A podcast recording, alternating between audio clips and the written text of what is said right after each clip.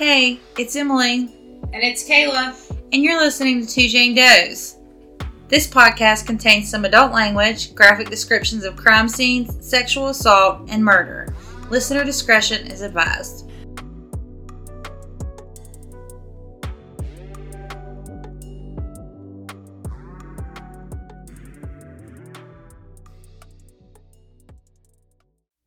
Welcome back to Two Jane Does. Today, we're going to be bringing you part two of Tommy Lynn Sells, aka the Cross Country Killer. If you haven't, go back and listen to part one.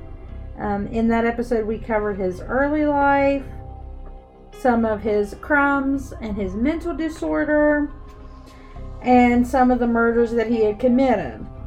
And in this episode, we're going to be discussing some more possible murders that he may be linked to, and his trial and some of the interviews that were done with him.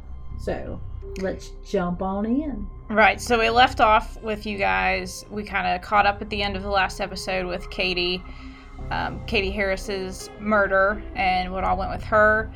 And so the following list is people that he claims he murdered, but it was never actually confirmed.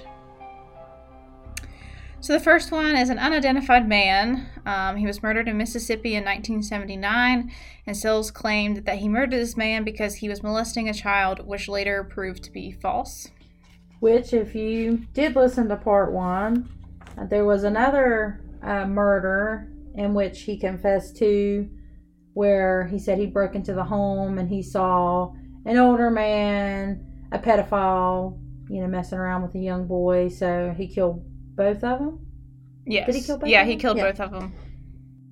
The second is another unidentified man. He was murdered in 1980. He was murdered with an ice pick in Los Angeles. Ew.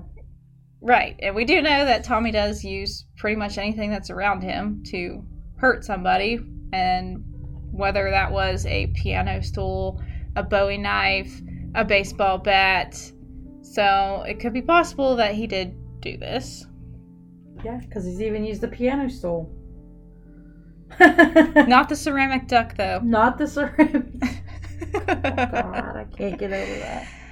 Then we have Colleen Gill, who was beaten to death with a baseball bat on July 21st, 1983. She was murdered with her daughter Tiffany. And Tommy doesn't like to leave potential witnesses behind, so Regardless of their age, which is really terrible. yeah, because he murdered children. Yeah. And her, Colleen's daughter, Tiffany, was age four, and she was also beaten to death with a baseball bat on July 21st, 1983. Then we have an unidentified female, and she, to this day, I believe, is an unknown woman. And she was murdered in 1986, in which she was shot in St. Louis. Then we have Stephanie Stroh. She was strangled to death after being drugged with LSD, and Tommy encased her feet with concrete and dumped her in a desert hot spring on October 16, 1987, in Nevada. Which seems a bit far fetched for something for him to do. I mean, he typically fled afterwards, so I mean, this would take time to do all these things. Right, because you'd have to mix it, set it up, put her feet in it. That's a lot just to dispose a body, especially when infamously he's been known to just kill and dash. Yeah. So then we have an unknown boy and an unknown woman. They were both thought to have been murdered in the fall of 1988, and it was a mother and her son. Which again, is just kind of like if I did one, I gotta do the other to get rid of witnesses. Yeah. Then we have Kent Allen Lawton, who was aged 51 and was murdered on December 18th, 1988, in Arizona, and Kent's throat was cut. So that's kind of similar to Katie Harris's case.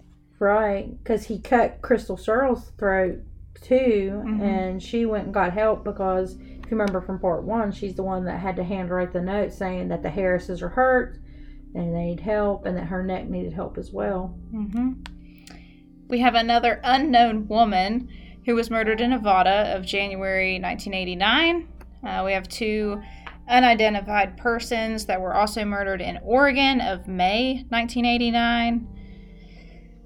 Then there is Deborah Harris, who was 32, murdered on April 4th, 1999, in Tennessee. She was stabbed to death with her daughter Ambria, and Sells claims responsibility for both of them. Ambria was eight and was also stabbed to death. And then we have Haley McHone. She was 13 and she was strangled to death on May 13th, 1999, in Kentucky.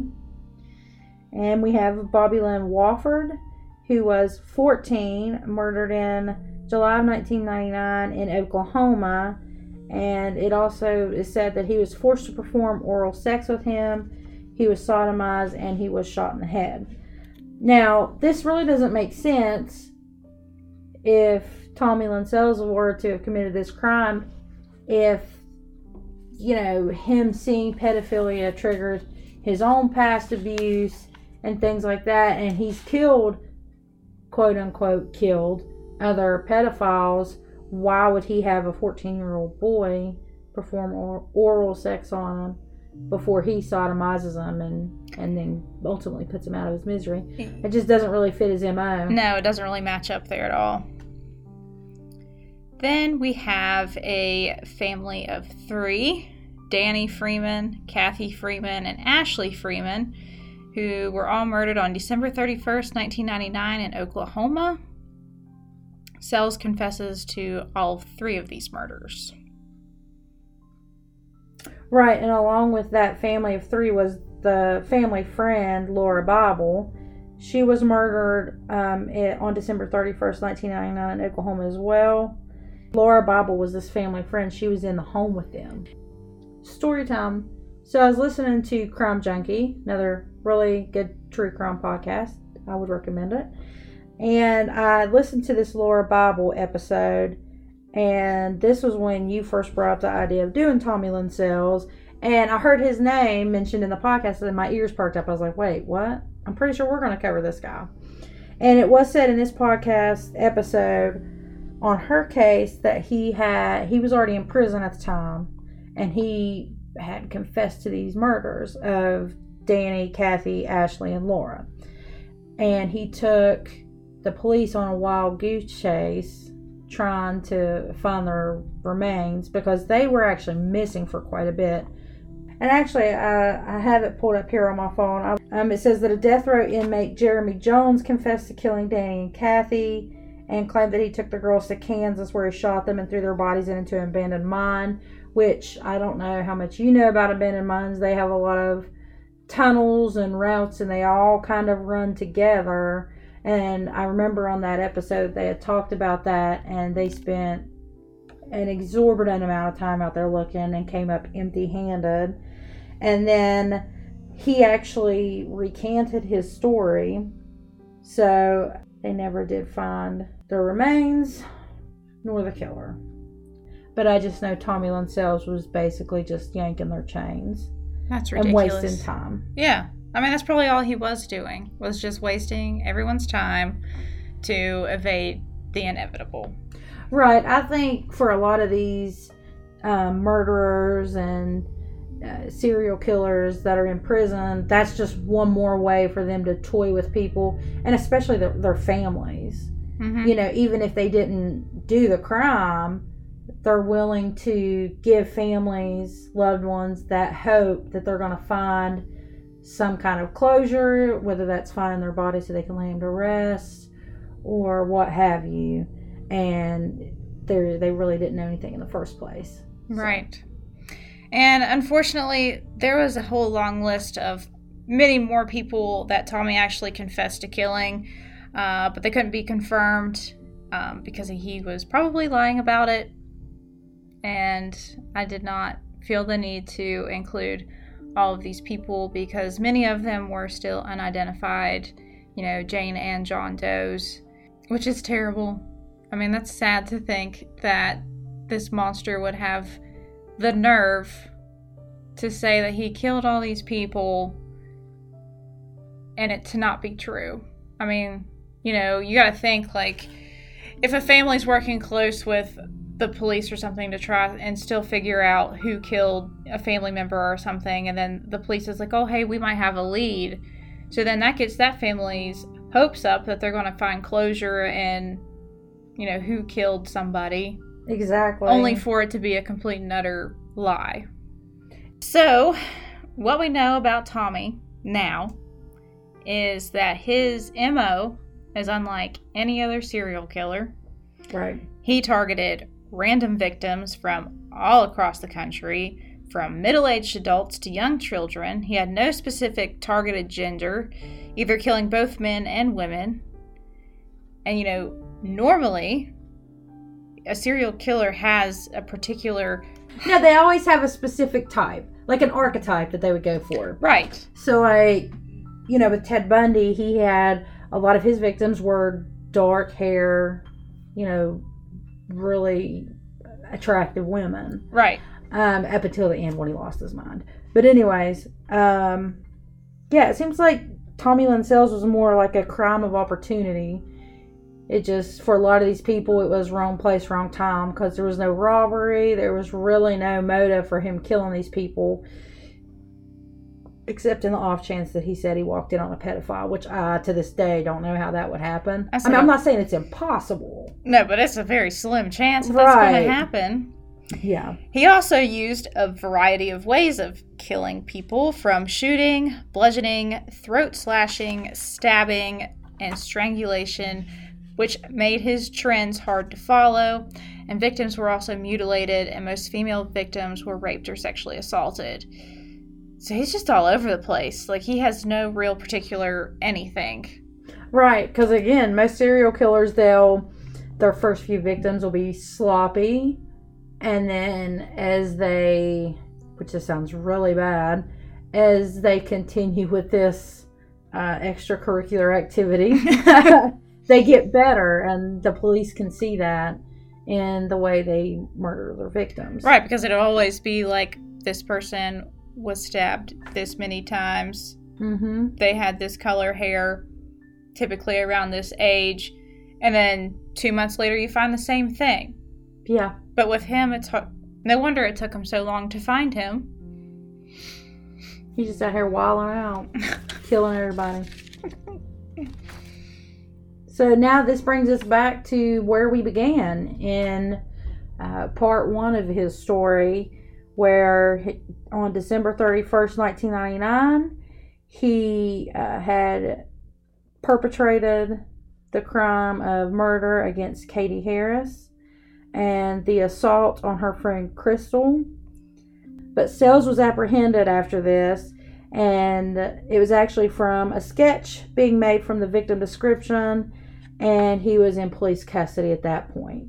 And once he started just throwing out names and crimes all over the place, the state's attorney in Jefferson County, Illinois, declined to charge Sells with the Dardeen family homicides in 1987 because his confession to this quadruple killing, while generally consistent with facts of the cases reported in the media, was inaccurate with concern to some details that had not been made to the general public.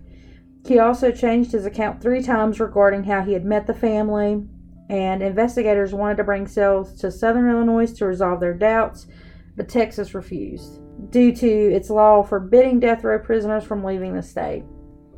So it just sucks. I mean, it sucks for him. Good for everybody else that Texas is like the Wild West. Right. I mean, but it, it does make you wonder like, did he actually kill the Dardeen family? Mm. and he just was never actually trialed because of the laws that Texas had in place. I mean, even though he changed his story, I mean, you got to think that was what almost 10 years ago for him. Right. Would you really be able to recount everything exactly from 10 years after you've done killed God knows how many people?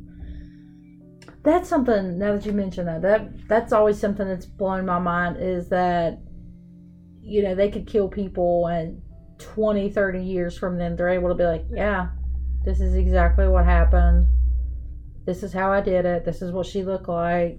This is where i put her like i i could set my keys on the kitchen counter and just go use the bathroom, and I'm panicking because I can't find my keys. And these people are like, yeah, went into the thick woods, and this is exactly where their body is. It's the third stump from the southeast corner of this, and you're like, what? So Yeah, I mean, I mean- it. But and it's hard to say. yeah, I mean, honestly, you can't.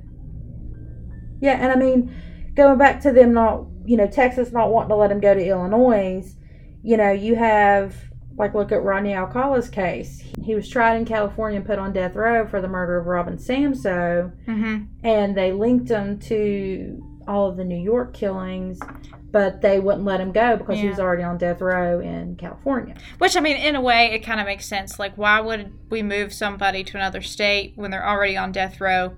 That's the end game. What's- Exactly. what does it matter? And I feel like sometimes the families can be understanding, like they know this person is where they belong, Mm-hmm. even if they never do get their day in court. Right.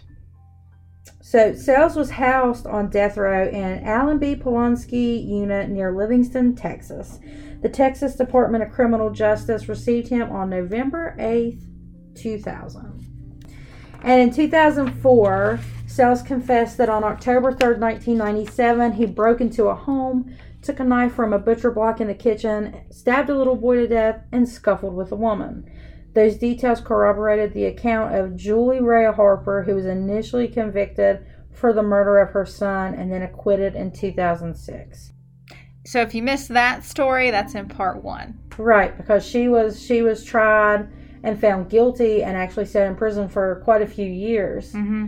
before uh, Tommy Lynn Sells actually confessed and she was able to be released. And I don't think, you know, she was fully exonerated until what, 2010, I believe? So she sat in prison, and when Tommy confessed, she'd been there for years at that point, and she was never fully exonerated until 2010.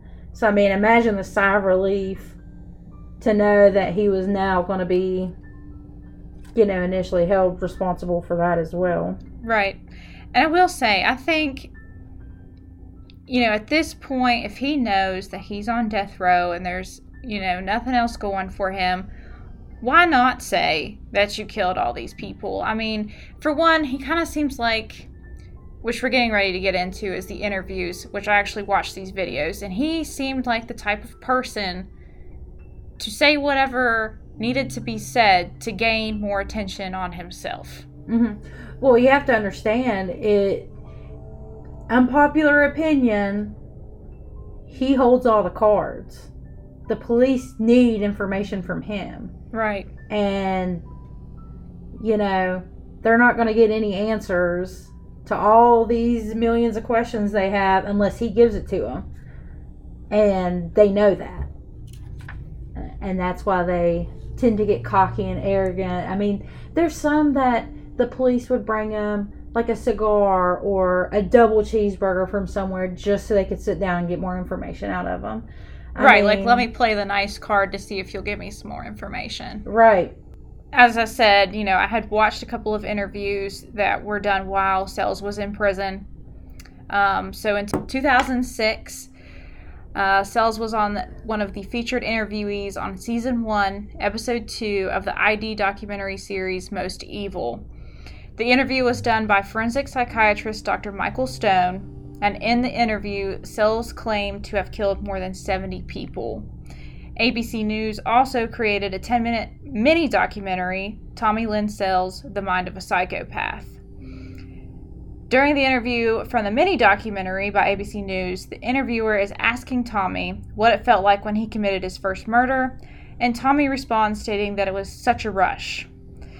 The interviewer asks how many people he had killed and begins giving off numbers, just randomly saying 10, 20, 30, 40, 50.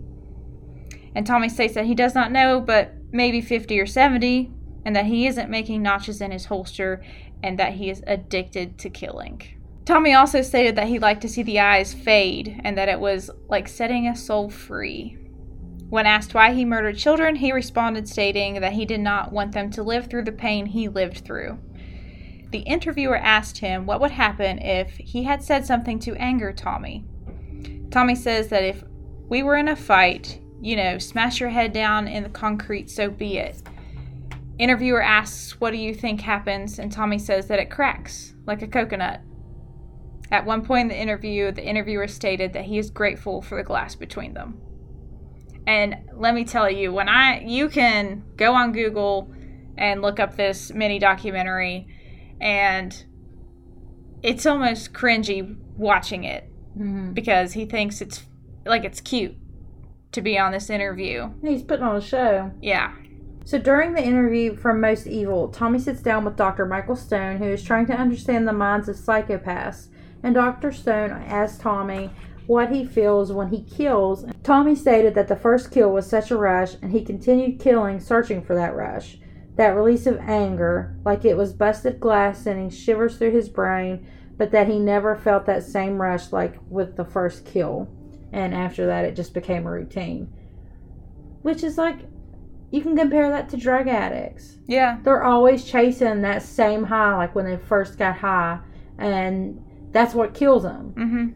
Is you know they're trying to find something that they're never going to get back, and I couldn't imagine that just killing somebody would be like a routine. Like, oh, eight o'clock, drop the kids off to school.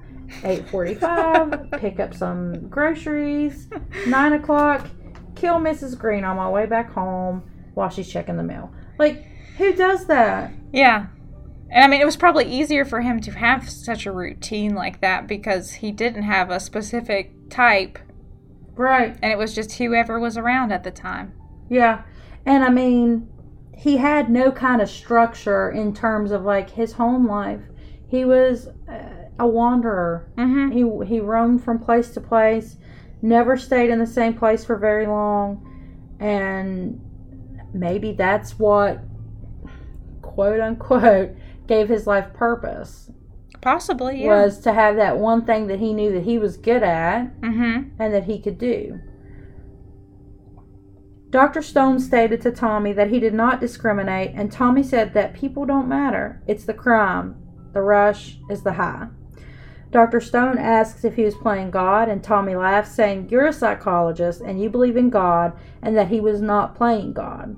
Tommy admits to Dr. Stone that remorse had no relevance to his life, and that if he could turn off that shattered glass in his head, then maybe he would feel remorse and he would probably hang himself.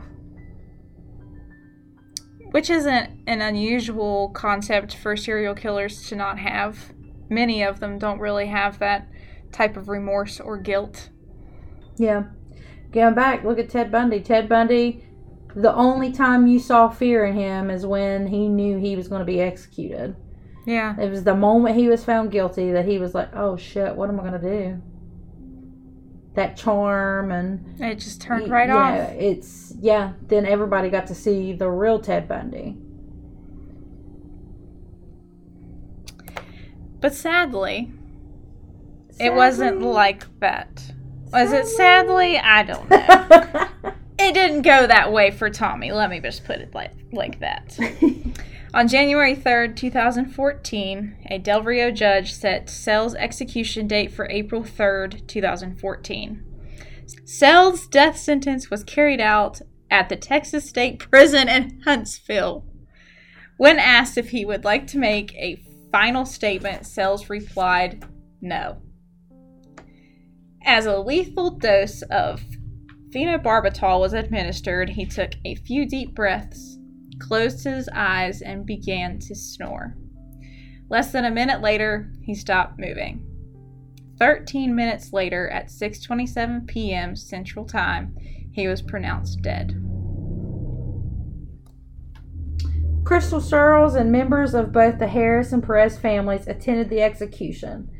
Many families of his victims believe he did not get what he deserved with the lethal injection, as it appears as though he just took a nap and that was that, and that his victims did not get easy deaths like his own.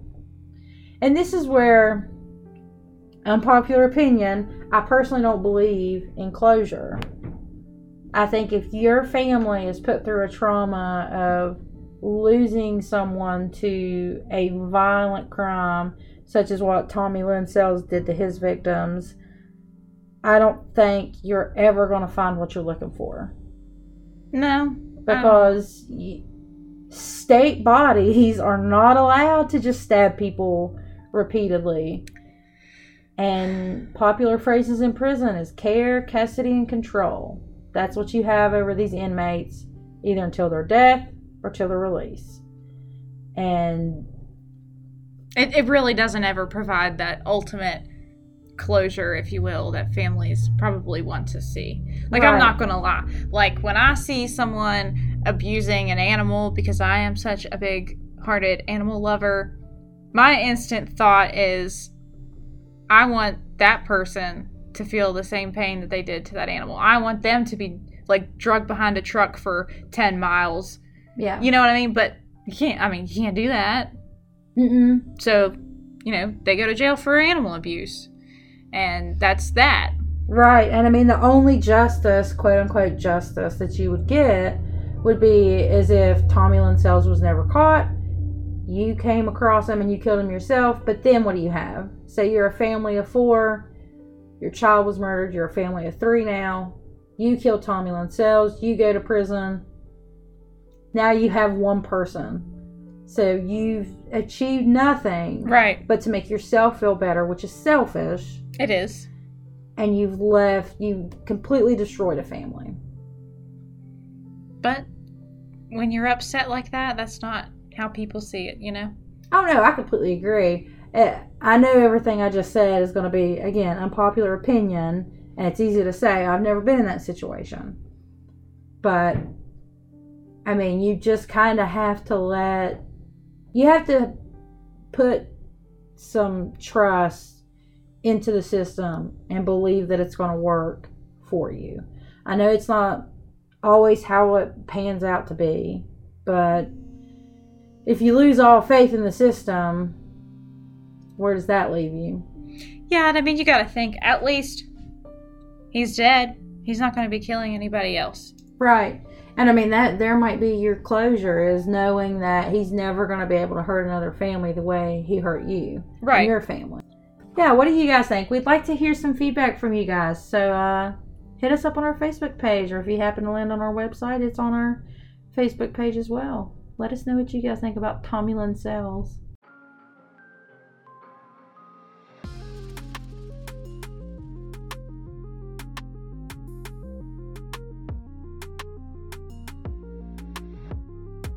Thanks for listening to Two Jane Does. I'm Emily. And I'm Kayla. Remember to tune in every Monday at 6 p.m. as we dive into a new case. Please follow us on Spotify, subscribe to us on Apple Podcasts, and leave us a good review so that way others can notice us too. Catch us on Facebook at Two Jane Does, where you can find updates on our episodes and links to our other social media accounts. If you have any cases that you want us to cover and go into detail with, you can leave us a message on our Facebook page, or if you just happen to wind up on our website, you can send us a message there.